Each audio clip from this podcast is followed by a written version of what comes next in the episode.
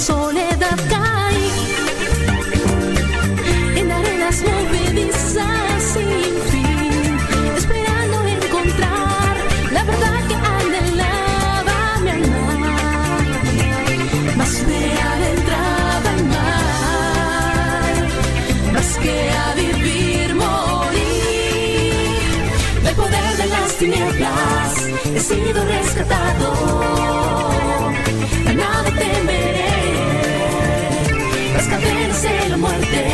Cristo hoy las ha vencido. Con su espíritu libre soy.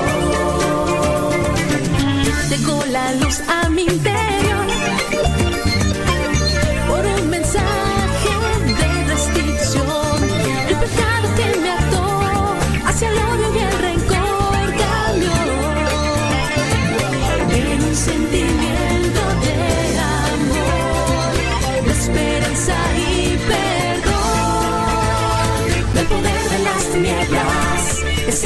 rescatado. Nada temeré las cadenas de la muerte, Cristo hoy las ha vencido. Con su espíritu libre soy.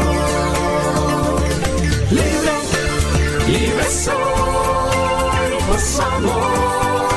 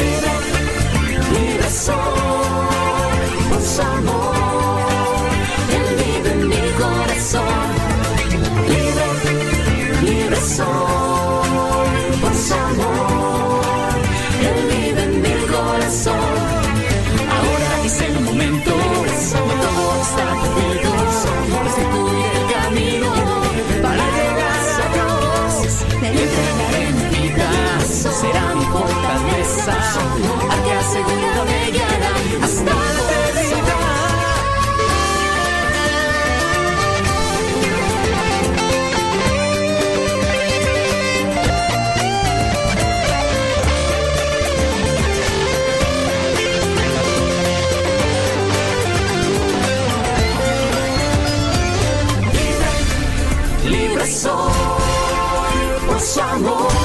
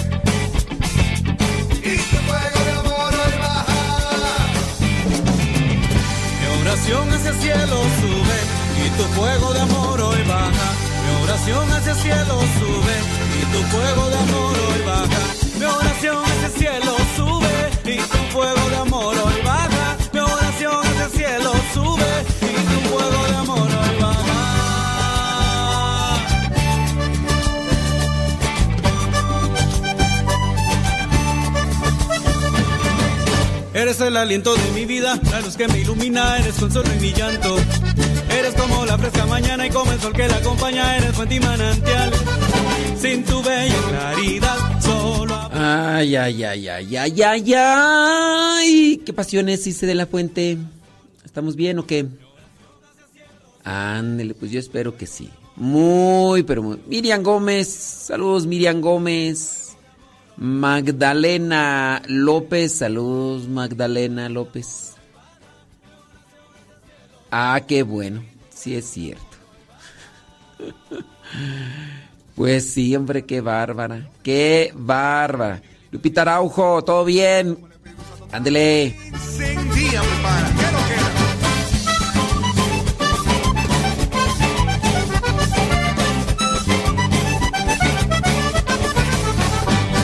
Eres la promesa que guiar toda mi vida, mi ilusión y mi esperanza. Eres como noche, como estrella, como la luna más bella, eres fuente y manantial. Sin tu bella claridad, solo había maldad. Espíritu Santo llena mi vida y mi corazón. Dice que mm, Aida Ruiz que anda trabajando y escuchando. Qué bueno. Pues sí. Si tienen alguna pregunta, háganla. Es momento, es momento. Saludos a Betty Galván. Saludos, Betty Galván. Por acá dice. ¿Cincelazos? Edilberto, ¿quieres cincelazos? ¿A poco? Órale, pues, pues. Si quieren cincelazos, es momento de pedir su cincela. Cincelazo.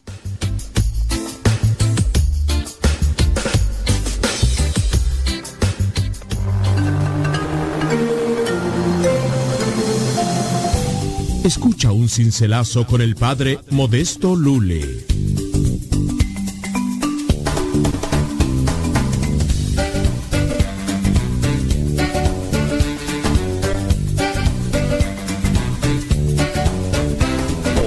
José Pilero, saludos, dice Miriam. ¿Qué tú? Miriam Tena. Saludos, Miriam Tena. Saludos a Anaí Rodríguez. Saludos a la prima Lupis. Prima, prima. ¿Cómo andamos, prima? Yo espero que todo bien, prima. Claro, como, como debe de ser, como debe de ser. Bueno, déjame ver por acá rápidamente. ¿Quién más tú por acá? Anaí Rodríguez, saludos Anaí Rodríguez. ¿Qué dice la vida? ¿Qué dice la familia? ¿Sí? No, no, no. Échele, échele con todo como debe de ser. Betty, Betty Galván, saludos. Elsa Díaz, eh, Giova- Giovanni Villa, saludos Giovanni.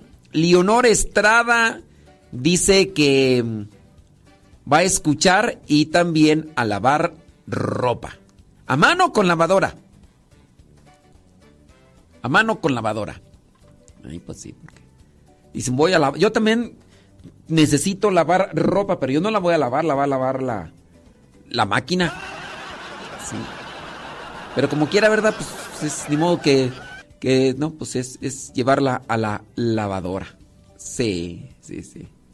Aquí presentes. Luis Castrejón dice que anda partiendo leña. Pues yo veo una máquina que está ahí cortando leña. Luis, yo no veo que andes cortando leña, yo veo una máquina que está cortando la leña. ¿Cómo es eso? A mí se me hace que que es como así como las señoras de cuando dicen que van a lavar. Vámonos ahí con José Miguel Montoya, dice que quiere un cincelazo. El 201 del libro número 2. 201 del libro número 2 dice así: tum pararara, pum parara, tum para. Quien acumula experiencias negativas va hacia el fracaso, José Miguel. Y quien acumula experiencias positivas va hacia el triunfo. Es lo que guardamos. Pues sí, Luis Castrejón, entonces la máquina, nomás, nomás pones allá la máquina donde hay y ella hace el negocio. Sí, presta. Dice, ¿qué diferencia hay entre un padre de la iglesia y un doctor de la iglesia? Dice Miguel Mata. Un padre de la iglesia y un doctor de la iglesia. Pues un doctor de la iglesia es uno que pone un consultorio, ¿no? Un doctor. O de ese, o, o no, no, o te refieres a eso. Es que dice, ¿qué diferencia hay entre un padre de la iglesia y un doctor de la iglesia? Pues un padre de la iglesia y un doctor de la iglesia es que un padre, pues es un sacerdote, ¿no? De la iglesia. Y un doctor de la iglesia es un doctor que, quiere hacer la caridad y ¿qué dice? Yo pongo un consultorio y esa es la diferencia. Uno, uno se dedica a la cura de almas y el otro a la cura del cuerpo. ¿Eso era lo que querías preguntar, Miguel Mata? Bueno, pues ya está la respuesta. Sí, yo pienso que no está bien planteada, ¿verdad? Pero pues bueno, eso fue lo que preguntaste. Saludos. Sí, es que para interpretarle ahorita no. Dice José Miguel, pues, el cincelazo 201. Y ahí está. Quien acumula experiencias negativas va hacia el fracaso. Quien acumula experiencias positivas va hacia el triunfo. Miguel, ¿qué acumulas? Experiencias negativas, experiencias positivas, cada quien. Cada quien elige qué guardar, cada quien elige nada más que hay que tener presentes. Si guardas cosas negativas, amarga la vida, te, te, entristece la vida, te... hombre, mejor hay que guardar cosas buenas. Sí, saludos. Ah, a Alejandra García. Sí. ¿A poco anda trabajando Alejandra García que por eso no nos puede mandar mensaje? ¿A poco? No, pues... Vamos, Esther Cepeta dice que quiere el cincelazo 16 del libro número 2 dice así. El que se empapa del amor de Dios nunca conocerá el aburrimiento. El que se empapa del amor de Dios nunca conocerá el aburrimiento. Y con relación a esto, pues es llenarse del amor de Dios. Y si uno anda con el amor de Dios siempre ferviente, siempre activo, pues no, no conocemos el aburrimiento porque ya hacemos una cosa y hacemos otra. Me acaban de regalar un, libro. Bueno, me regalaron dos de hecho. Yo quería que me regalaran otro, pero pues no. Este libro está muy bueno. Tiene cuántas páginas, déjame ver. 749 páginas. Pero vale lo que, lo que pesa y lo que 700 y es hasta dedicado, mira. Dice, para el padre Modesto Lule, con fraterna amistad, el autor José Román Flecha. Padre José Román Flecha me lo ha regalado y mira. Es más, ahorita vamos a compartir algo de este libro. El padre José Román Flecha ha escrito como más de 100 libros. Más de 100 libros, entonces ahorita vamos a compartir algo de ese libro. Entonces, Ahí está el cincelazo para que no digan, para que no le cuenten, porque a lo mejor dice, sí. Ay, Dios mío santo. Que Alejandra, Alejandra García anda enojada con Luis Castrejón. Bueno, pues, pero eso no es novedad. Novedad es cuando no anda enojada. Eso, eso sí es la novedad. Dice por acá Olivia Flores, hablando de Flores, dice que quiere el cincelazo 36. Ay, lástima. Sí, Alejandra, este, Olivia Flores, te voy a quedar a deber tu cincelazo. Sí. Sí, no te voy a decir por qué, pero te voy a quedar a deber tu cincelazo. Vámonos con mi prima Lupis que quiere cincelazo 672 del libro número 1. A ver, Olivia Flores, revisa tu mensaje bien para que sepas por qué no te voy a decir tu cincelazo. 672 del libro número 1 para mi prima Lupis. Dice así, prima, prima. Pon mucha atención, prima, prima. Todo momento es oportuno para renovar nuestro compromiso con Dios. Cada uno tiene momentos propios y especiales, unos porque son jóvenes, otros porque por ser adultos o ancianos, unos porque sufren, otros porque acaban de experimentar el triunfo, otros porque experimentaron el fracaso. Pero todo momento es oportuno para renovar nuestro compromiso con Dios. Todo momento es oportuno para renovar nuestro compromiso con Dios.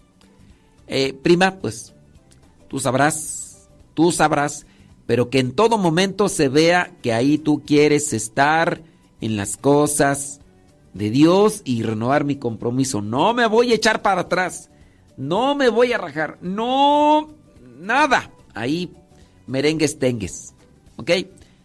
Echarle ganas. Dice por acá. Ándele, Olivia Flores. Pues es que se te pasó. Ay, Olivia Flores, se te pasa todo. Cuidado, eh, porque ya no hay vuelta de hoja, el tiempo no se regresa. Sí, lo que pasa que Olivia Flores pidió un cincelazo, pero no dijo. Ella no dijo de qué libro, nada más dijo que quería el cincelazo 36, pero se le olvidó poner de qué libro. Y ya nos acaba de decir que es del libro número uno. Creo que planteé mal la pregunta. Claro, Miguel Mata, planteaste muy mal la pregunta. Sí, así merengues tengues.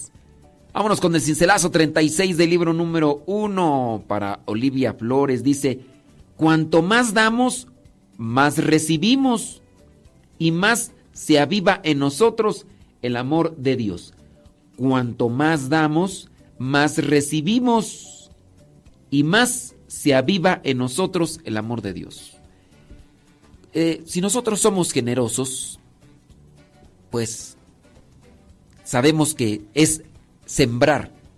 Quizá a lo mejor de frutos mañana, o a lo mejor pasado, o dentro de tres años, cinco años, pero todo lo bueno que hacemos en algún momento viene a dar frutos.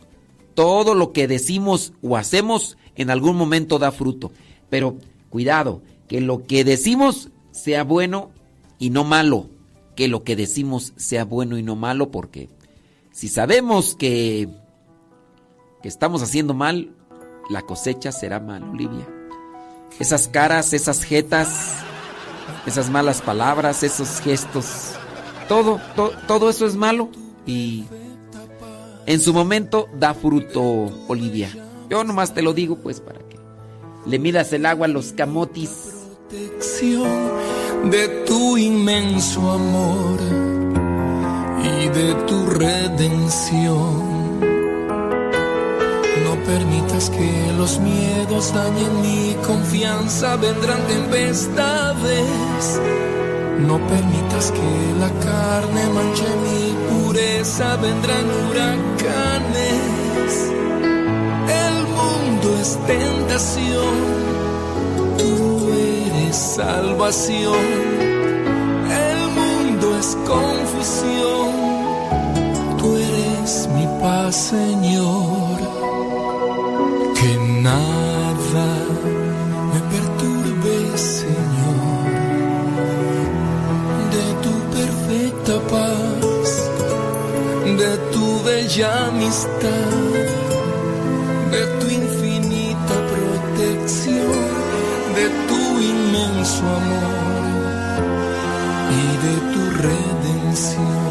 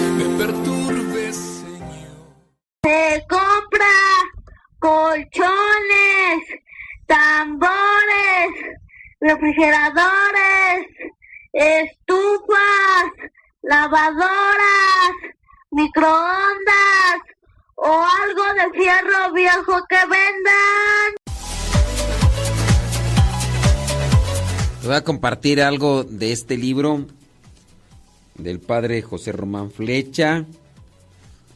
La abnegación, ¿qué te parece? Sí. Es que como que es un. Es, es como. Como que del abecedario. Son palabras y. Y se van explicando. Se van Ahí. Así como del segmento de la sabiduría de la A a la Z, en este caso es como comentarios así. Abnegación. En los ambientes de hoy no se oye con frecuencia esta palabra. Abnegación. Según el diccionario, la abnegación es el sacrificio que alguien hace de su voluntad, de sus afectos o de sus intereses, generalmente por motivos religiosos o por altruismo. En un mundo que glorifica la satisfacción y la comodidad, no es valorada la, la negación de sí mismo para dedicar tiempo y afectos a Dios o a los demás. Entonces, abnegación es sacrificio que alguien hace de su voluntad, de sus afectos o de sus intereses por motivos religiosos. Entonces, negación, el que quiera ser digno de mí, que se niegue a sí mismo. Entonces, en nuestro mundo, en nuestra actualidad, como que no es valorada la negación de sí mismo.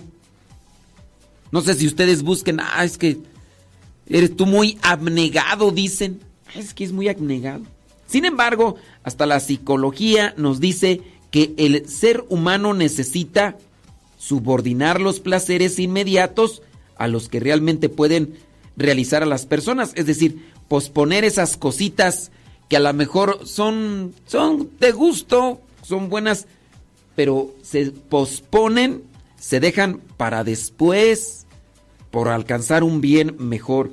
Es preciso aprender a, a elaborar el deseo e integrarlo en el proyecto personal para poder alcanzar la madurez y la realización de la persona. Quien no ha aprendido a decir no a los estímulos inmediatos difícilmente podrá salir de la infantilidad.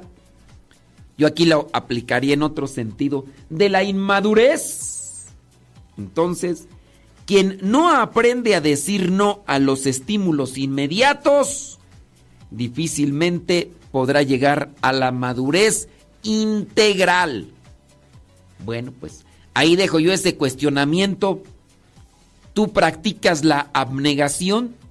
La abnegación la iglesia la propone en tiempos de cuaresma, pero lamentablemente no se vive muy bien. Ya de desde lo que es el ayuno, ¿Cuántas personas no conoces que se les dice, oye, vamos a iniciar el miércoles de ceniza con ayuno? Pero ¿qué te dice la gente? Ay, no, yo voy a ayunar de no comer gente. Como si fueran caníbales. Ay, no, yo, yo voy a ayunar de no andar criticando. Eso no es ayuno. Claro, eso no es ayuno. El ayuno es cuando uno no come. Pero si en su caso tú dices, en este tiempo de cuaresma voy a voy a dejar de murmurar, eso se llama abstinencia. Pero no. Entonces, abnegación es negarse.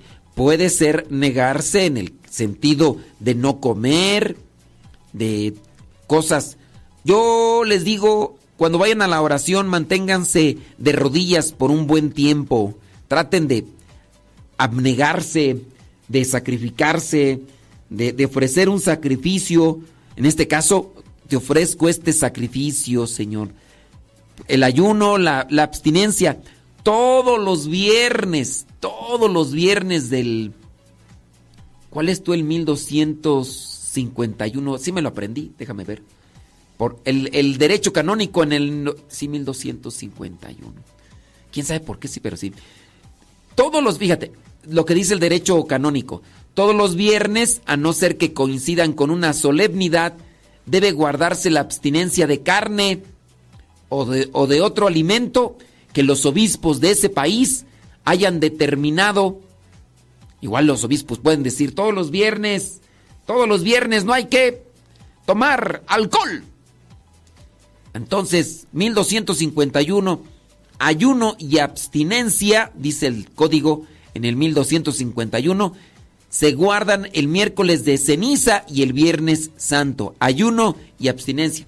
Es decir, que el miércoles de ceniza y el viernes santo no se comen carnes. Se puede hacer ayuno parcial y total. Pero hablando de, de la abnegación, pues no se quiere, no se quiere vivir la abnegación.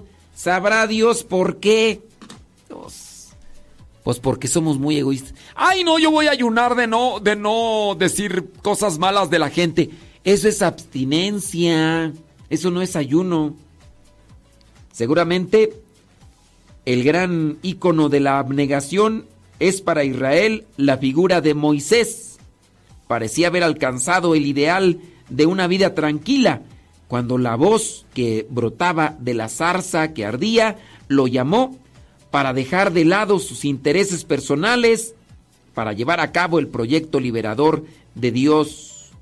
Arrancado de su comodidad, como estaba Moisés, pues ya, viviendo ahí con su mujer, en su desierto, más o menos elemental, una y otra vez habría de negarse a sí mismo para ponerse al servicio de aquel pueblo que estaba a punto de apedrearle porque quería liberarlo.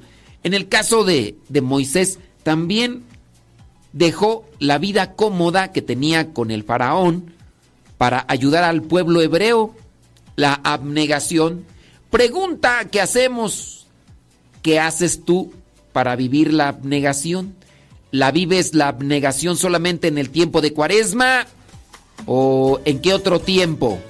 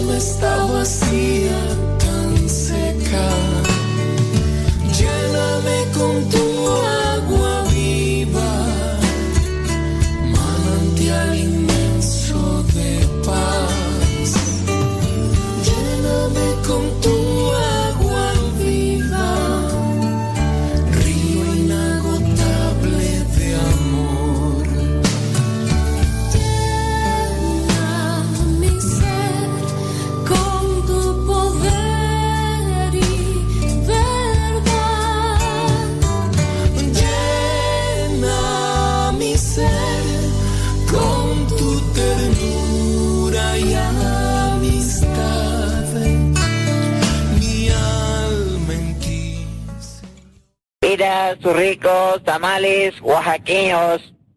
Ya llegaron sus ricos y deliciosos tamales oaxaqueños. Acérquese y pida sus ricos tamales oaxaqueños. Vámonos con una reflexión. Necesitamos reflexionar, pensar. ¿Cada cuánto te dedicas tú a reflexionar? Si, dedicas tiempo a reflexionar, a meditar. Todos necesitamos esos tiempos. Yo distorsiono el término meditar, lo deformo así de una forma. Lo deformo de una forma que no, no tiene así. Pero en el caso de el deformar la palabra meditar es como medir. Yo le mido el agua a los camotes, así medir. Entonces, para mí eso es así, lo acomodo meditar, analizar las cosas, un punto en específico. Eso es meditar. ¿Te has detenido a contestar esta pregunta? ¿Quién eres tú? Sí, ¿quién eres tú? Mira en tu interior y pregunta, ¿quién soy yo? No vivas al azar, como si la vida fuera un juego y tú una criatura insignificante. Eres muy importante. Debes de creerlo eso. Dios te puso en el mundo para cumplir una misión y disfrutar de las cosas de la vida, de la felicidad, que pueden estar escondidos en tu interior. La felicidad no te la da lo de afuera, es lo que tú trabajas en tu interior. Quizá hay cosas de afuera que pueden ayudarte, pero es lo que tú trabajas en tu interior lo que te da felicidad. La felicidad te abrirá las puertas y te invitará a conocer lo que verdaderamente eres. Si tú estás haciendo algo y dices, aquí soy feliz, ahí mero, ahí mero. Hay trabajo que nos hace ser felices. Yo puedo decir que lo que hago me hace feliz si me fastidiara, si me cansara, ya lo hubiera dejado de hacer. Eh, sin en cambio, pues hay momentos, ¿verdad? Que uno también tiene que darse un espacio, pero sí buscar que el trabajo te dé felicidad es el más grande tesoro. ¿Y cómo le hago para que lo que estoy haciendo me dé felicidad? He ahí el trabajo. He ahí el trabajo que tiene que hacer cada persona por encontrar cómo hacer que lo que haces te dé felicidad. Tú dirás, tienes unos compañeros, compañeros que son realmente revoltosos, amargados, sí, puede ser. Pero incluso aún en esas circunstancias, si tú trabajas profundamente, puede ser que encuentres la felicidad. Solamente que hay que esforzarse mucho, ¿sí? La felicidad te abrirá las puertas y te invitará a conocer tu interior, que tiene sabiduría para orientarte, aconsejarte y resolver todos tus problemas. Así que busca con sabiduría las cosas de la vida para que puedas caminar, caminar siempre contento, feliz. Y, si una persona camina en la vida feliz y contento, pues, qué mejor, ¿no? Qué mejor. Haces feliz a las demás personas. Haces feliz a las demás personas. Si una persona hace feliz a las demás, no, hombre, qué dicha.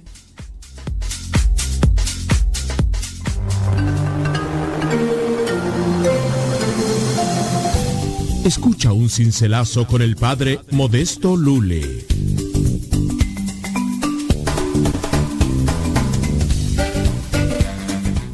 Vámonos con un cincelazo. ¿Quién está pidiendo cincelazos? Henry Rodríguez dice que quiere el cincelazo 350 del libro número 2. 350 del libro número 2 dice así Henry, Henry Rodríguez. El secreto de la verdadera humildad y santidad está en la conciencia de que nuestro lugar está siempre al último. El secreto de la verdadera humildad y santidad está en la conciencia de que nuestro lugar está siempre al último. No soy primero, no soy más, solamente aquí estoy cuando me toque. Yo creo que aparte de la humildad, queriendo enganchar esto con, con lo otro de la felicidad, una persona que es humilde, no por obligación ni por imposición, una persona que es humilde yo considero que es feliz. La persona humilde es feliz. Yo soy feliz, tengo tu amor, gracias yo te doy mi Señor. La felicidad. Y tú, Henry, este, ¿te han dicho que eres soberbio? ¿Te han dicho que eres orgulloso? ¿Que eres egoísta? Si te han dicho estas tres cosas, eso no te dejará avanzar ni por la santidad ni por la humildad. Claro es que muchas veces cuando nos dicen esas cosas no nos gustan, Henry. No nos gustan para nada. Y pues ahí hay que checarle, hay que checarle. Déjame ver por acá, dice Miriam Tena. Miriam Tena dice que quiere el cincelazo, ¿qué? 915 del libro número 3. 915 del libro número 3 dice así. La juventud no se mide con los años. Ahora Dios, ¿qué querrá decirte este cincelazo? La juventud se mide con el amor que el Señor pone en nuestro corazón. La juventud no se mide con los años, la juventud se mide con el amor que Dios pone en nuestro corazón. Si no es indiscreción, mire antena, por cuántos años vamos avanzando, muchos o poquitos, poquitos o muchos, pues nada más ahí trata de, de mirar bien el asunto, cómo está, porque sí, sí, la, juventud se impone, la juventud se impone y hay que, ¿verdad? Eh, Carmela, Carmela, Carmela no te haga, Carmela ya, ya están grandes los pastores, pero aún así, ella dice que todavía anda en la bicicleta, Carmela. Carmela, ¿dónde andas, Carmela? Saludos a mi prima Carmela. No, pero ella no, otra, otra Carmela, otra Carmela. Hay alegría. Oye, es que hay gente que la verdad vive amargada, frustrada. Una persona que, que, que ya se pasó no, una fruta, por ejemplo, una fruta. Cuando una fruta ya se pasó de su tiempo, no hay que, no, no, no está bien. Está igual la, la persona. ¿no? Una, una fruta en su tiempo jugosa, te, deleitas. Por ejemplo, un nectarín. Me gustan los duraznos y los nectarines. También las manzanas. Las peras no tanto, pero sí. Guayabitas mmm, sí me gustan, pero no tanto. Pero lo que es un durazno, un nectarín y ya después una manzana. Ah, ¿sabes qué también? El mamey. Sí, también me frillecito. También la papaya, sí. El melón, dependiendo, si está dulcecito, es otra cosa. Pero ya cuando están pasados, ya no están buenos. Así la gente cuando ya está pasada. Por eso, María Tena, en la juventud hay que ponerle enjundia. ¿Ok? Ahí te lo dejo, María Tena, para que te pongas pilas, para que te pongas buce caperuza y no te dejes allá llevar por las circunstancias de la vida. Y no te arrugues, cuero viejo, que te quiero patambor. Saludos, Margarita Esteban, que manda un mensaje y después lo borra, quién sabe.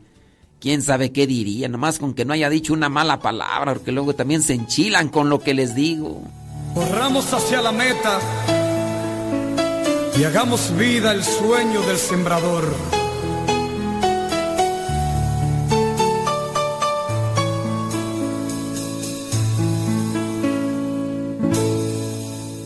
El Señor nos llama al campo a sembrar, a sembrar, a sembrar. La semilla el dueño esperando está. Al mirarte a ti invitándote está. El Señor nos llama al campo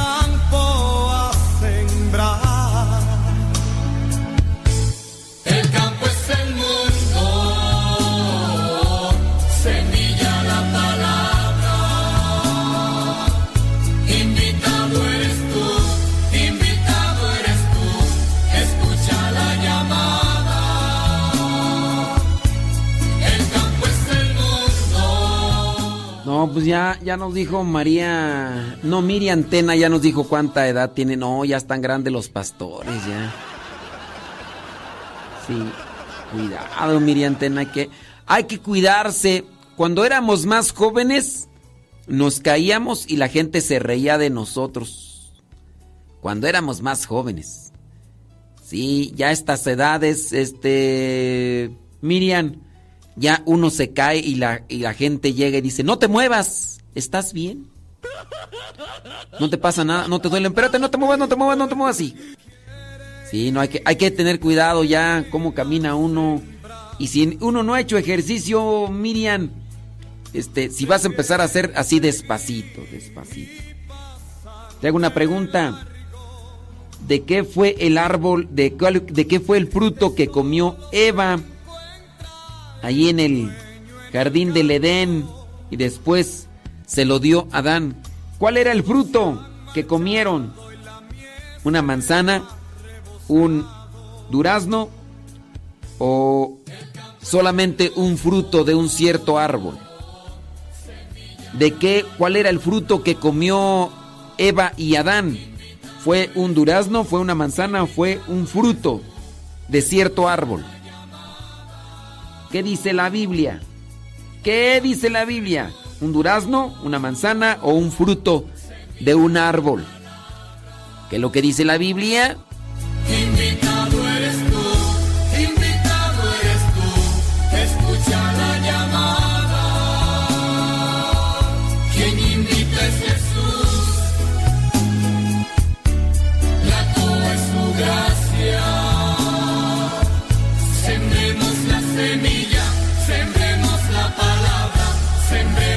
Saludos a Hilaria, que ya se asoma, dice Hilaria. Leonor Estrada. Ah, qué bueno. Echarle ganas, Leonor. Echarle ganas. Hablando de abuelitas, Miriam.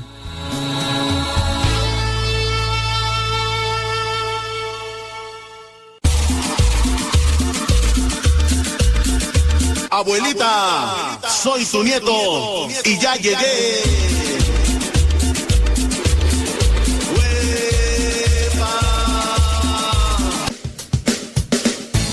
¿Cómo estás? Este, otra Miriam. Miriam González. Misaín Noguera, Noguera. Gusto mirar tu mensaje por acá, gracias, eh. J. Luz Ramírez. Gracias, eh. Muchas gracias. Ah, José Luz. Es, es que ahí dice J. Luz. Saludos, José Luz. Y, o J. Luz también, porque en aquellos tiempos se ponía ahí la J y pues interprétale. Mi papá, por ejemplo, J. Carmen. J. Carmen. Por ahí uno de los padres de la comunidad. J. Asunción. Este, ¿quién más tú? Pues ahorita no recuerdo quién más tiene tiene un nombre así. No sé si el padre José Carmen que le decimos Carmelo, pero no sé si tiene J también, tú, porque en aquellos años de nuestros, uf, de nuestras edades con Miriam, eh, eh, nomás ponían la J, las secretarias como que les daba flojera, le daban así de abreviar y ya todo. ¿Quién sabe? ¿Quién sabe? Allá en Estados Unidos, sí, ¿no? Allá en Estados Unidos, que O.J. Simpson, ¿te acordarás? O.J. Simpson y así otros nombres nada más con una pura letra. Y ahorita pues no sabes si es José, si es Jesús, si es Jeremías, si es Jacob, si es... Es que antes como que nada más era puro José, José, José, José. Y a lo mejor ponían la J y ah, pues ya, pues, José. Pero pues también puede ser Gelipe. Gelipe.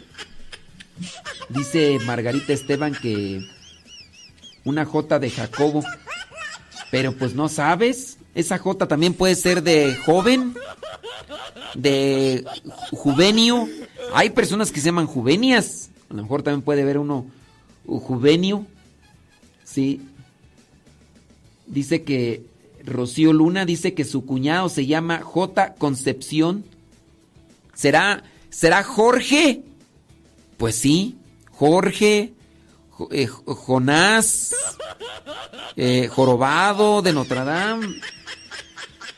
Sí. Pues si no, no sabemos. J de... Jorongo. Jorge. No sé. Sí. Dice. Ah, dice que sus hijos están todavía jóvenes. No, tus hijos están jóvenes, pero tú ya.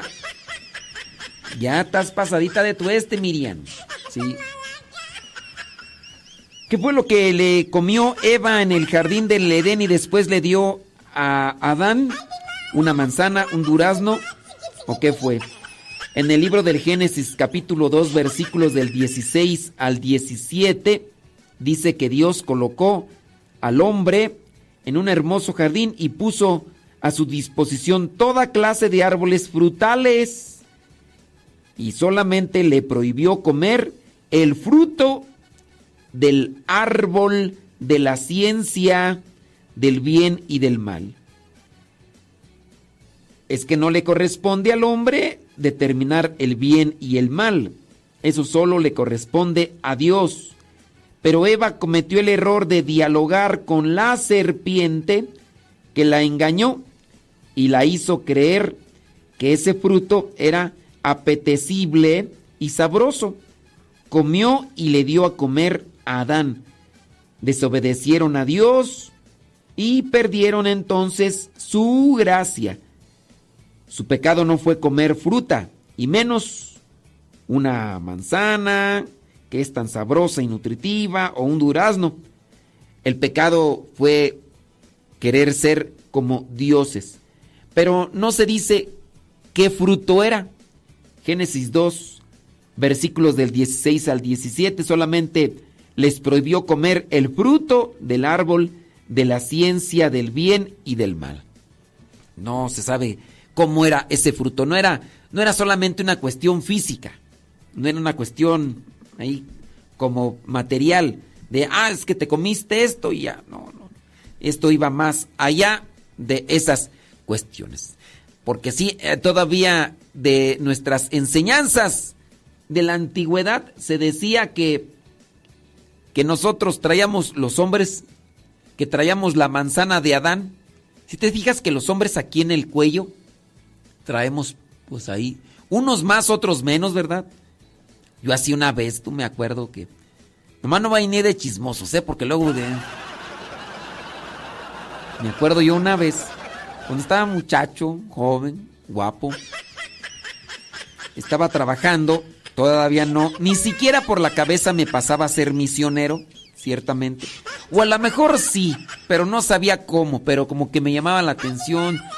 Creo yo que a lo mejor ya iba a la iglesia, no recuerdo muy bien.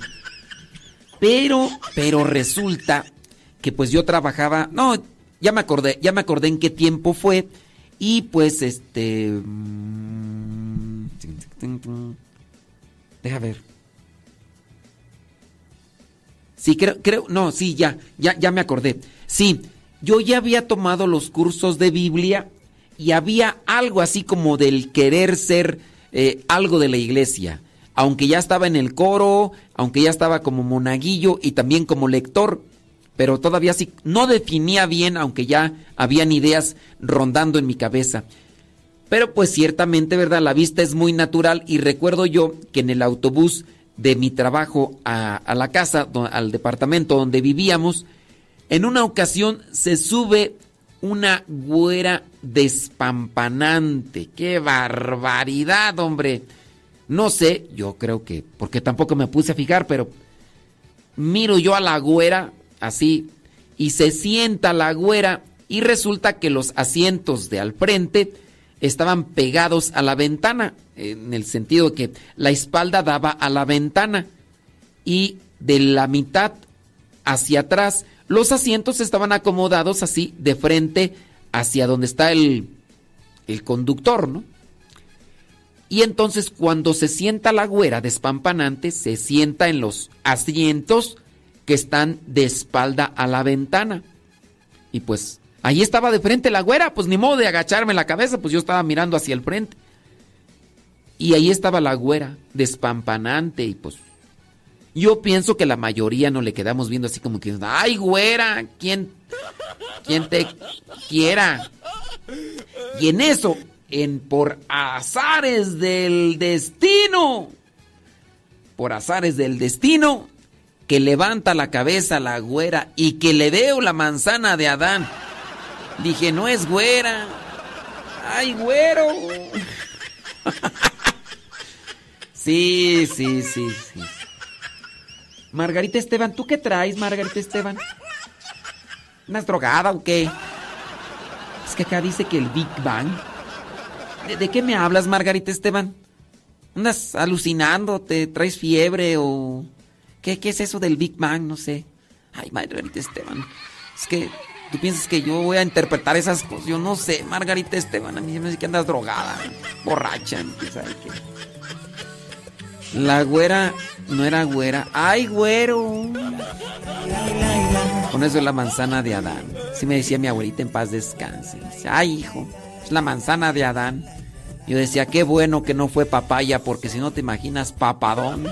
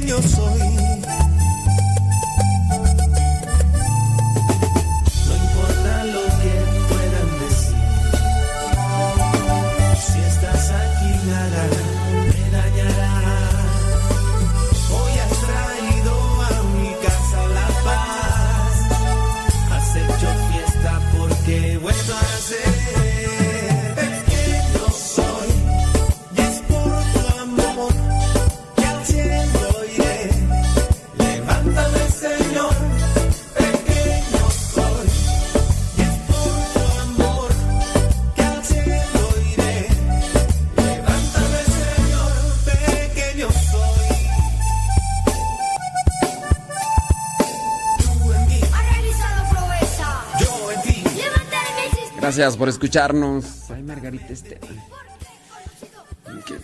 ¿Estás desvelada o qué? Es que luego me escriben ahí cosas que yo no. Por eso casi no me fijo en el chat de YouTube, Margarita Esteban. Sí, porque me distraen con esas cosas, Margarita Esteban. ¿Eso qué tiene que ver del Vivan y que no sé qué? Ay, no. ¿Comiste sopa marucha ni te hizo daño? Ay, ay, ay.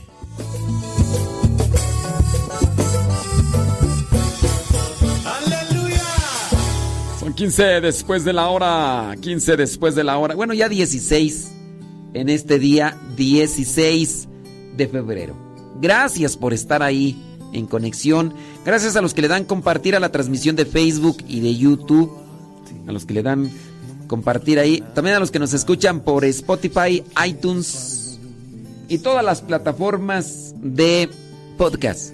Las plataformas de podcast, no sé cuántas hayan y cuáles sean sus nombres, pero ahí sí. Si es ahí, eh, buscas en podcast Modesto Radio, tanto en YouTube, Facebook o lo que nos vas allí a encontrar.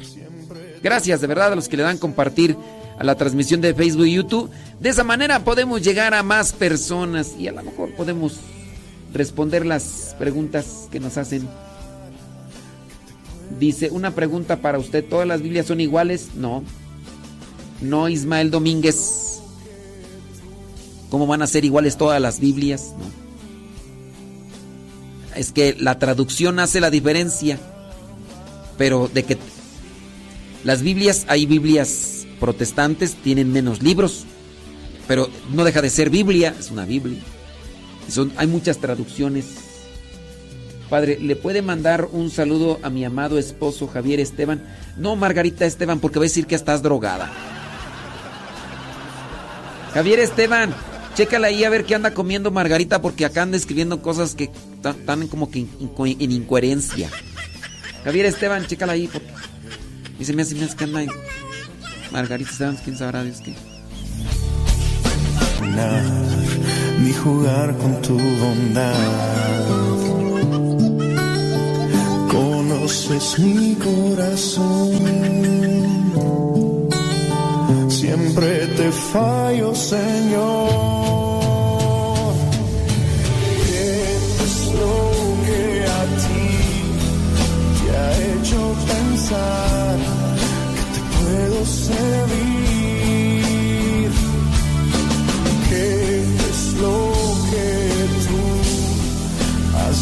Has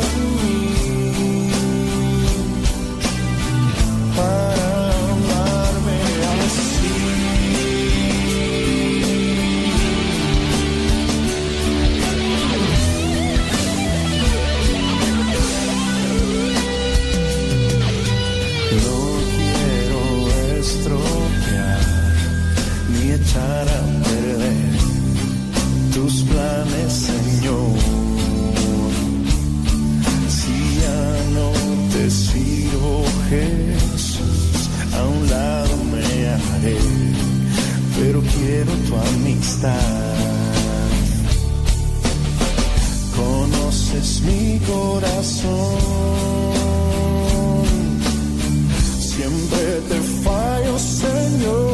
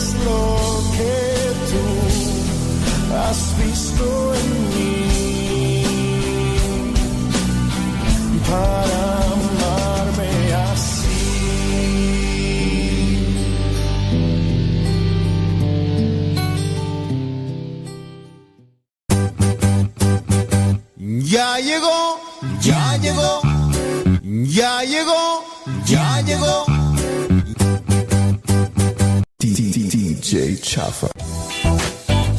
Qué bárbaro, qué bárbaro. Déjame ver por acá. Por ahí viene Rafa. Salud. Bueno, ya aquí respondimos esta pregunta. Déjame ver por acá si hay otra pregunta. Dice por acá, ¿qué tú? ¿Están cambiadas? ¿Ustedes hacen lo mismo que los testigos de Jehová? Este...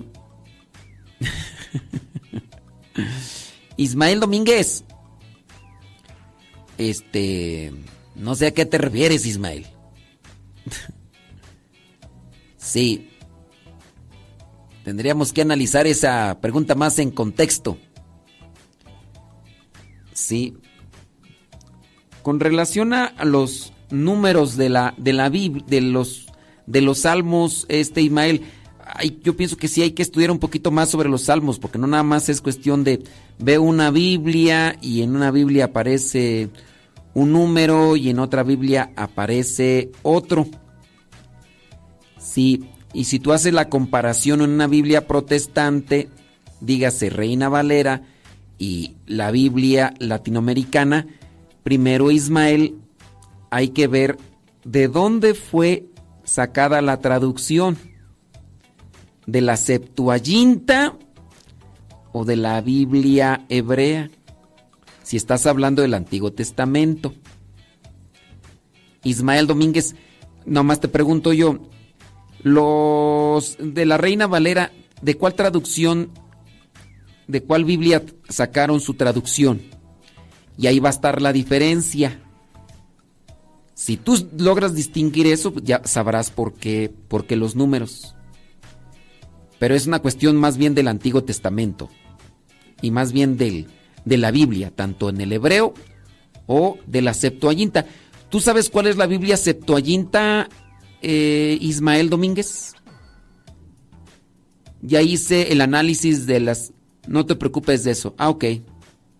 Bueno, entonces, este, pues si ya la hiciste el análisis, entonces, este, ¿cuál sería la cuestionante? Pues sí, pues me imagino que ya estudiaste, entonces, ¿por qué me preguntas? Si ya estudiaste, entonces, por eso uno ya puede saber, Ismael, sobre por qué hay diferencia solamente en la numeración, tanto en una Biblia que es protestante como la Reina Valera, tanto con la Biblia católica. Explíqueme el dogma de Keto. Solo explíqueme el dogma de Keto. El dogma sobre María. Ningún padre me lo ha querido explicar. Pero, ¿cuál dogma? Es que hay muchos dogmas. Más bien yo pienso que no te han sabido responder porque no, no haces una pregunta bien, eh, Ismael. ¿Cuál dogma? ¿De, de qué me hablas? ¿O cuál dogma de sobre María? ¿Cuál María? María Magdalena, María la Madre de Jesús y, y sobre la Virgen María, ¿cuál dogma? Porque hay varios dogmas. Sí. Ándale, Ismael. Yo, yo aquí espero. Mira, si haces preguntas bien, habrán respuestas bien. Si haces una pregunta ambigua como la que estás haciendo, por eso nadie te responde, porque pues nadie te entiende, Ismael. Sí, ándale, yo, aquí espero. Sí, ándale, Dios te bendiga, ¿eh? Pero si tú ya eres un doctor y estudiaste y todo eso, pues ya para qué me preguntas, pues tú ya, ya sabes. Sí.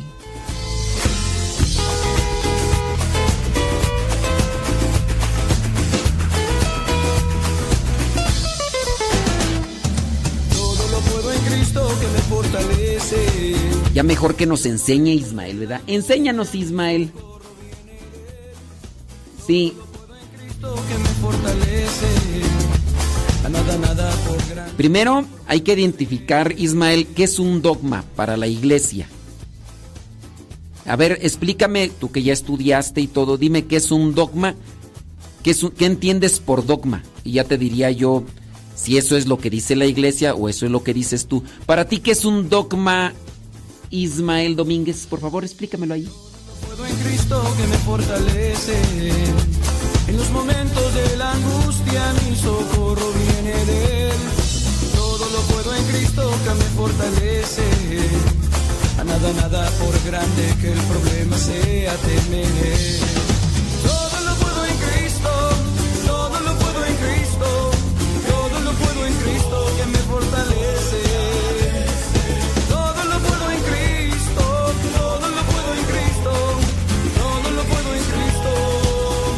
Me fortalece.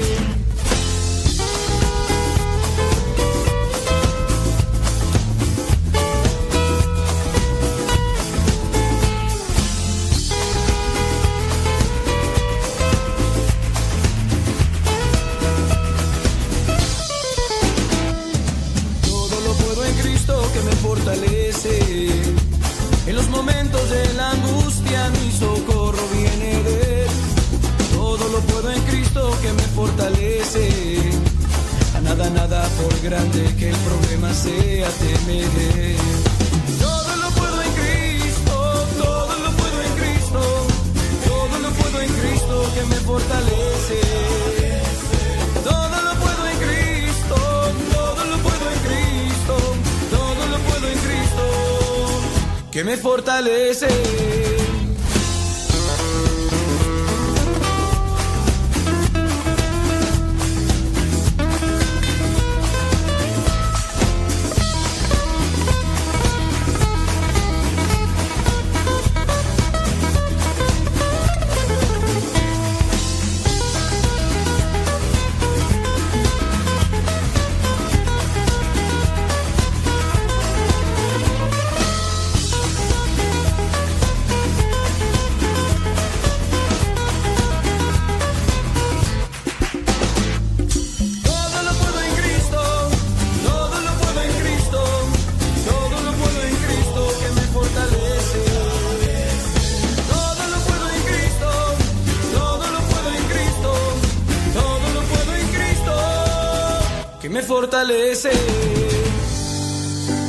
Mientras esperamos que Ismael nos mande eh, ¿qué, qué es para él un dogma, vamos a responderle. Mientras vamos a escuchar a Rafa Salomón.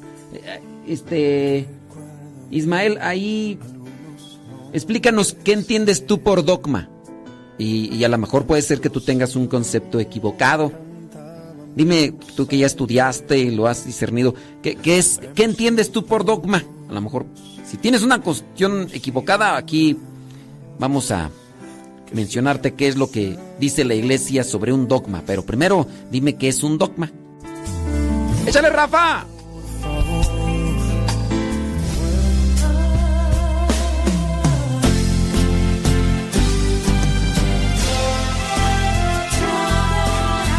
Músicos para Dios con Rafa Salomón.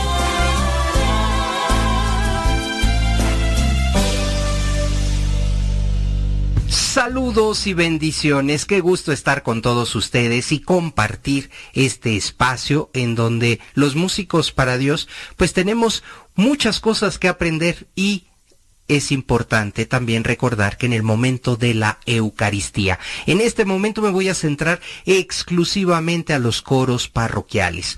Hay dos formas de participar en este momento. La primera es justo en el instante de la comunión, que el grupo deje sus instrumentos, vaya, se acerque al altar, si el sacerdote así lo permite y lo, lo indica, vayan y toman la comunión. ¿De acuerdo? Una vez que toman la comunión, regresan a su lugar y de manera sencilla agradecen, hacen su oración y continúan ya ahora sí con el canto propio para la Eucaristía. Tengan mucho cuidado que sean cantos litúrgicos, no cantos de moda, no canciones de moda, cantos litúrgicos que estén autorizados por nuestra Iglesia Católica. Porque es un momento muy especial, ¿de acuerdo? Entonces, esta es una primera forma de hacerlo. Otra forma es comienza el momento de la comunión, el coro canta y hasta el final, hasta el final, ya que hayan pasado todos, ahora sí, el coro se forma en la misma fila, ya sin música, dejan cantando al pueblo y toman la Eucaristía y hacen lo mismo, se, se van a su lugar y hacen la oración. Son dos formatos que están eh, autorizados, por llamarlo así, aunque no hay una liturgia correcta, pero es, depende de las circunstancias. Muchas veces el altar está lleno de personas y ellos no pueden ser los primeros. Más correcto sería que fueran los últimos. En algunas ocasiones solamente está, están un par de personas en el altar y ahí sí valdría la pena. Esto es, eh, depende, depende mucho de el sacerdote, pero también depende de las circunstancias. Lo que me he dado cuenta es que el coro lo que primero quiere hacer es ir, tomar la comunión y luego luego regresar a cantar. No se dan ese tiempo, no se dan ese momento. Por eso, y personalmente a mí me gusta que sea mejor al final. Al final es cuando ellos ya han cantado, han visto que eh, eh, el pueblo ha realizado ya la comunión y luego en tranquilidad ellos también lo hacen. Y esta es una sugerencia, ¿eh? No, no hay nada escrito en este punto, pero es una sugerencia. Si lo que queremos es vivir ese momento, porque es el culmen de la vida cristiana, es el culmen, la Eucaristía, es algo tan importante como para rápidamente yo, este, como el cuerpo de Cristo, lo mastico rápido, hago una oración rápida y ahora sí a cantar. No caigamos en ese error, por favor. Si así es como el sacerdote lo pide, pues Habrá que apresurarse, por supuesto, porque si son los primeros en recibir la Eucaristía, pues las personas quieren cantar en ese momento. Es importante la música. Por ello, yo sugiero siempre al final, ya después de que pasaron todos, ya que el sacerdote esté más tranquilo, viene ese momento con ustedes. Pues es mi humilde recomendación y yo esto lo he visto, no hay nada escrito, he investigado, no hay nada escrito en ese momento cómo debe ser la Eucaristía para el coro. Lo que sí he visto también es que no todos los del coro toman la Eucaristía. Y eso va a ser tema de otro programa. Sin embargo, aquí el ejemplo es lo que debería suceder en ese momento. Así que mi recomendación es háganlo al final, ya que no hay prisa, ya que el sacerdote eh, requiere ese silencio también, porque hay un silencio posterior, pues ahí perfectamente se puede hacer si el coro toma la Eucaristía al final. Espero que esta cápsula te haya servido. Muchísimas gracias por tu valiosa escucha y atención y estamos en contacto. Hasta la próxima.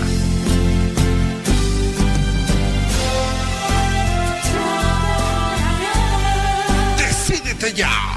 Músicos para Dios.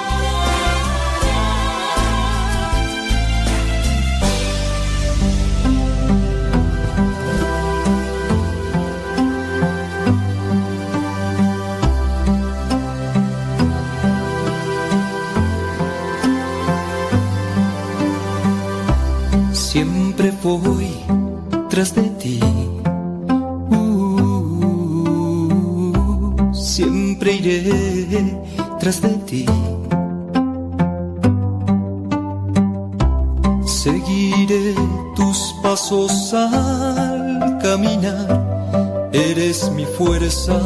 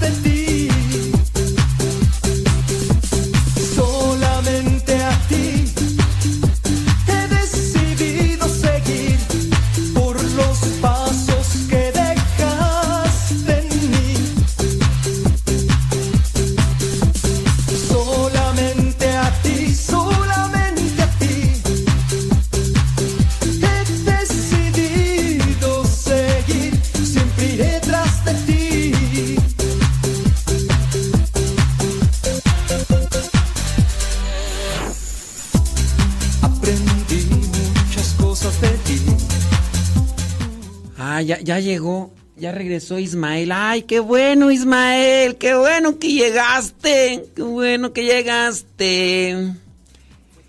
Eh, ¿qué, qué me escribió Ismael? Según la Iglesia Católica, un dogma es una verdad revelada por Dios y pues por la Iglesia, por la fe y aceptarlo, por más confusa que sea, así me lo enseñaron. cuando fui católico. Ay, Ismael. Pues no te enseñaron bien, Ismael. Sí, y ahí, y ahí los problemas. Ahora si me puede detallar el dogma sobre María, la Madre de Jesús, y su asunción a los cielos. Eh, ay, Ismael, pero... Pues es que si te enseñaron mal desde el principio y ya te quedaste con esas ideas todas retorcidas, ay, pues... Mira, es como por ejemplo cuando no te enseñaron bien matemáticas.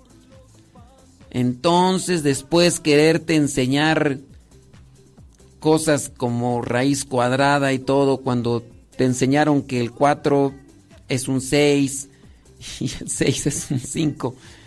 Y tú y yo te voy a querer explicar la raíz cuadrada, decir, mira, este Ismael, la cosa así, así y así, tú decir, no, pero es que a mí me dijeron esto. Sí, Ismael, pero no es así. No, pero es que a mí me lo enseñaron así. Pero Ismael, lo que tienes es una confusión ahí porque no te enseñaron bien, Ismael.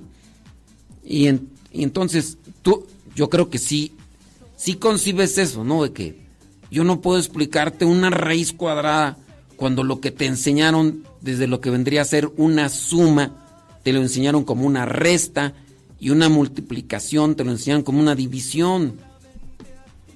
Entonces, sí, para mí va a ser muy complicado quererte explicar algo que no va a encajar porque lo que te enseñaron como lo básico, mm, no, no está bien. Sí. Sí, este, Ismael. Mira, lo que mm, aparece en el Antiguo Testamento como asunción es lo que le pasó al profeta Elías. El profeta Elías aparece en el Antiguo Testamento que un carro de fuego llegó y se lo llevó. Eso es asunción. Entonces, en la iglesia creemos que Dios puede hacer eso. ¿Tú crees que Dios puede hacer eso de llevarse a alguien al cielo como lo hizo con el profeta Elías? Así como cuando lo vio ahí Eliseo y que dijo, oh, mira, ya. Y le dijo el Elías, ¿tú crees que Dios puede hacer eso? Y esto es lo que la iglesia presenta con relación a la asunción. La asunción de Elías, por ejemplo, la iglesia presenta la asunción de Elías. ¿Tú crees que tú crees que Elías fue llevado al cielo en cuerpo y alma? Si no lo crees, bueno, ahí la palabra de Dios lo dice. Y, y eso es lo que creemos en la iglesia. Entendiendo también lo que sucedió con una relación a eh, diferentes eventos con la Virgen María aunque no aparece en la Biblia. Porque ciertamente lo de la Virgen María no aparece en la Biblia. Pero ten presente, ten presente que, pues, cuando murió la Virgen, todavía el Nuevo Testamento no se redactaba. Yo te pregunto, Ismael, ¿cuál es el primer libro que se escribió del Nuevo Testamento y en qué año?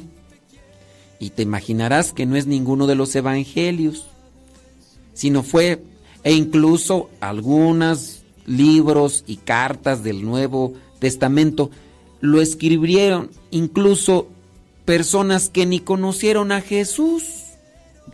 Pero ¿por qué lo escribieron?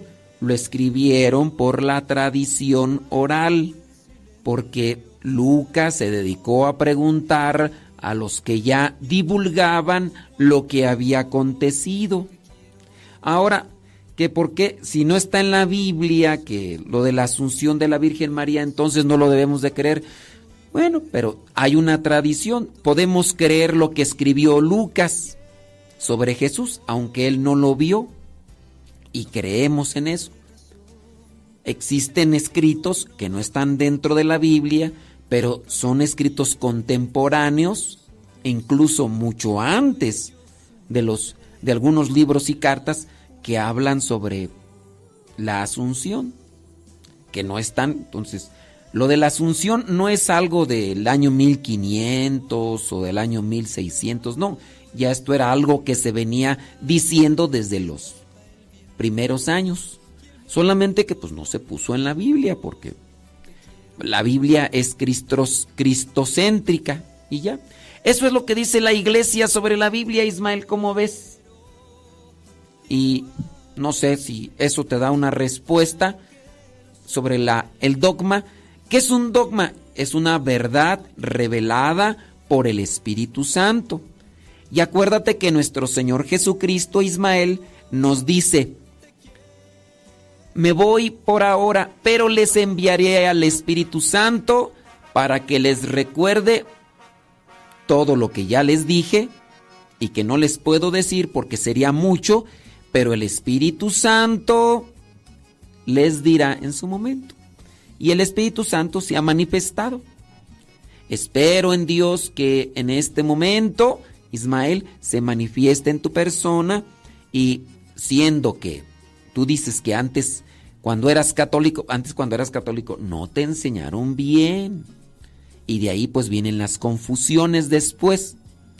Entonces ojalá y sí eh, trates de buscar bien la doctrina, no con personas que a lo mejor te enseñaron como cuando eras chamaco, sino buscarlas de ahora y, y ya. Dime, ¿crees tú que Dios sí llevó en cuerpo y alma a el profeta Elías? Eso es la asunción. Eso es la asunción. Llevarlo. La ascensión, pues es, otra cosa. Pero eso, merengues, tengues, Ismael, no hay por qué revolverse mucho en cuestiones de, de eso, solamente es cuestión de analizar. Y la iglesia lo presenta como una verdad revelada por el Espíritu Santo. Y, y ahí está. Eso sucede. Así como lo de Elías creemos, en la iglesia se nos propone. Y así va a suceder con más. Oye, Ismael, eso nos lo anuncia nuestro Señor Jesucristo. Que cuando vengan los últimos días de dos personas que estén trabajando, una será llevada al cielo. Oye, Ismael, pues si ya pasó con Elías, puede pasar con la Virgen María y puede pasar con uno de nosotros si nos toca vivir Ese es el dogma, ese es el dogma. Y, y ya. Y es sencillito, Ismael. Júntate con nosotros para que te expliquemos más claramente, mejor que los que te enseñaron, porque ay, qué bárbaro. ¡Qué bárbaro! Mejor vamos a bailar antes. Vamos a alabar al Señor.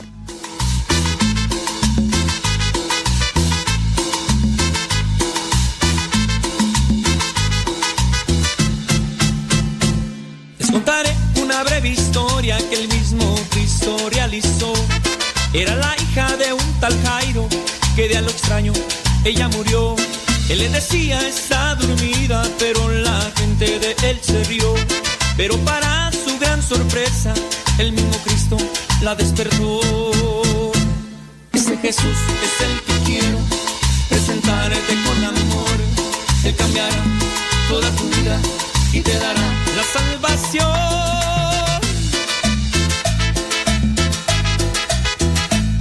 Ese es Jesús que te quiero presentar.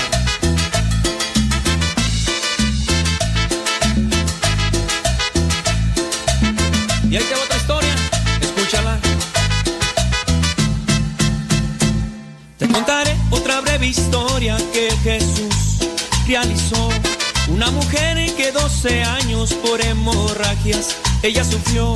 Solo tocó poco del manto y en ese instante ella sanó. Pero Jesús les preguntaba, alguien a mí me tocó. Ese Jesús es el que quiero presentarte con amor. Te cambiará toda tu vida y te dará la salvación.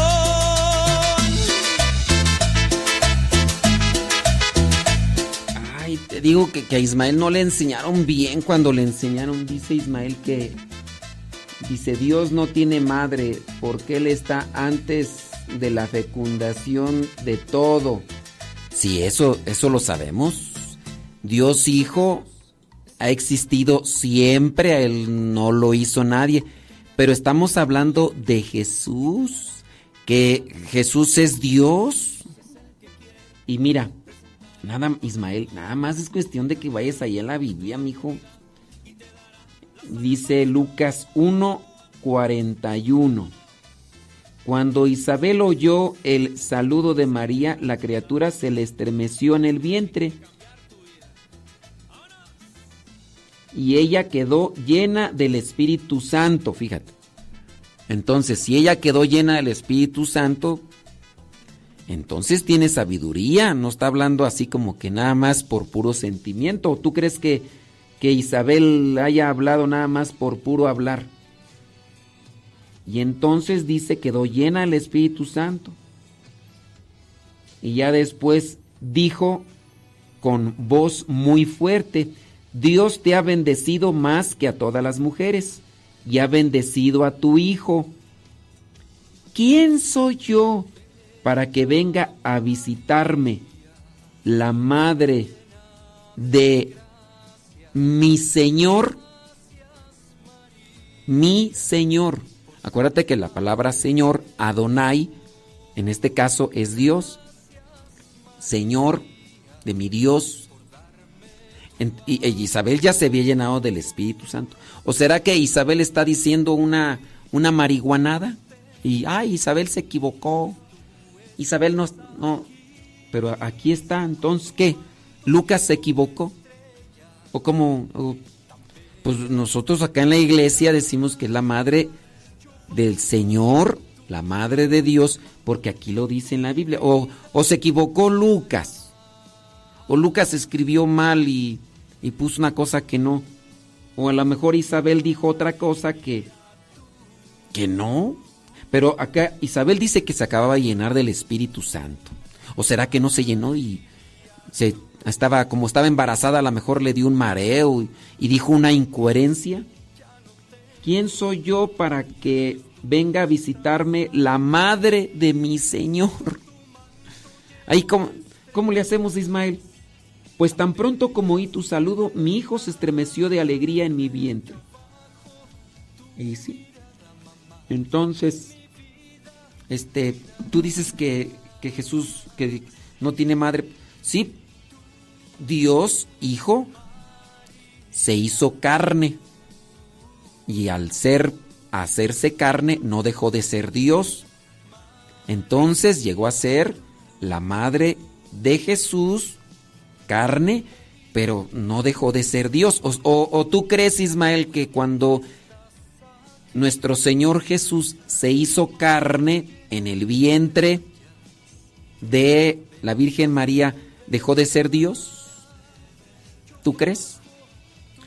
Ahora, si en este caso el Hijo de Dios que existía ya desde antes se hace carne y sigue siendo Dios, ahora en cuerpo humano, es solamente madre de, de un humano y no es madre de Dios, porque si decimos eso entonces le estamos quitando a Dios su dignidad y su ser Dios.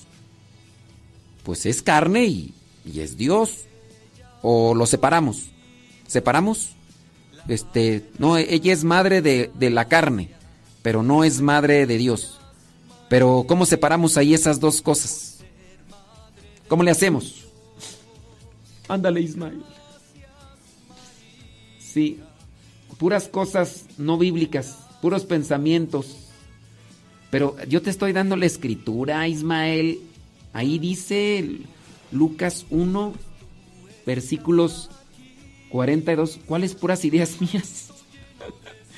Ahí dice, ¿quién soy yo para que venga a visitarme la madre de mi Señor? Y lo dijo después de que se llenó el Espíritu Santo. Jesús es hijo de Dios, no Dios. Jesús es hijo de Dios, no Dios. Ah, entonces tú no crees que Jesús no es Dios? Dijo Jesús a Felipe, quien me ve a mí, ve al Padre. Entonces, si uno ve a Jesús y ve al Padre, ¿no es Dios? Pregunto. Si, si, si el mismo Señor Jesús le dice a Felipe, quien me ve a mí, ve al Padre, o sea, a Dios. Quien me ve a mí, ve al Padre, entonces, porque el Padre y yo somos uno mismo, dice el mismo Jesús en el pasaje. Entonces Jesús se equivocó. ¿Quieres la cita bíblica para que la veas? Ismael, te digo que te enseñaron mal cuando estabas chamaco, por eso andas todo confundido. Pero júntate con nosotros. Ya me tengo que ir, Ismael. ¿eh? Dios te bendiga y te ilumine. Vamos a pedirle al Espíritu Santo que nos dé... Y ahí están los textos bíblicos. No, no es que... Bueno, Ismael, ¿eh? Dios te bendiga. ¿eh? Nos dio mucho gusto encontrarte por aquí. Gracias. Oh, qué gusto de volverte a ver, saludarte y saber que estás bien. Oh, qué gusto volverte a encontrar, saludarte. Ándale, Ismael, ¿eh? Muchas gracias. Que seas feliz, ¿eh? Sí, pero no te andes enojando, Ismael. ¡No te enojes! Porque los que se enojan solamente son los tamales. Sí, los tamalitos. ¿De cuáles te gustan? ¿Oaxaqueños? Una carta de mi Dios me trae cada amanecer, con promesas ya cumplidas, con proyectos por hacer, con esperanza, con vida intensa, su protección segura y su mirada tan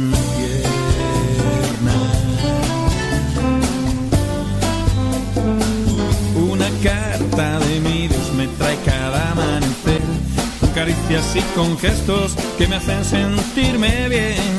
Muchas palabras animan mi caminar y con una mano amiga que suave me ayuda. 52 después de la hora, 52 minutos después de la hora. Bueno, Ismael, luego, luego vienes a visitarnos. Que no sea la primera vez que nos visitas, Ismael Domínguez. Ay, Ismael Domínguez, ya no la. Ya no la revuelvas tanto. Ya me tengo que ir, Ismael.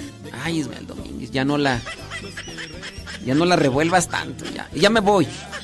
Ya me retiro de Facebook. Acuérdense que ahí se queda grabado en YouTube y en Facebook. Y ahí en Spotify, iTunes, Google, todas las plataformas de podcast, búsquenos como Modesto Radio. Ismael Domínguez ya no la ya no, ya no la riegues tanto. No te enojes, Ismael, porque el que se enoja pierde, ¿alright? Ándale, 53 después de la hora. Síganos escuchando acá en Radio Cepa. Radio Cepa. Radio Cepa. Descarga la aplicación o búscala en el Google Map. No en el Google, Google Maps. Busca la aplicación o en el búscala en el Google. Radio Cepa. Ismael, no te enojes. Ay, palabras animan mi caminar y con una mano amiga que suave me ayuda a andar. Oh. No, entiende Ismael, entiende cabezón, que quienes te enseñaron te enseñaron mal, por eso andas errado pues. ¿Te entiende pues? Ay Ismael, tú no quieres entender eso. ¿Cómo los puedo ver? Ya me voy. Ya me voy. Por Siguen escuchando acá en Radio Cepa, ándale Ismael. Pásale, pásale a Radio Cepa. Poco a poco acercaré.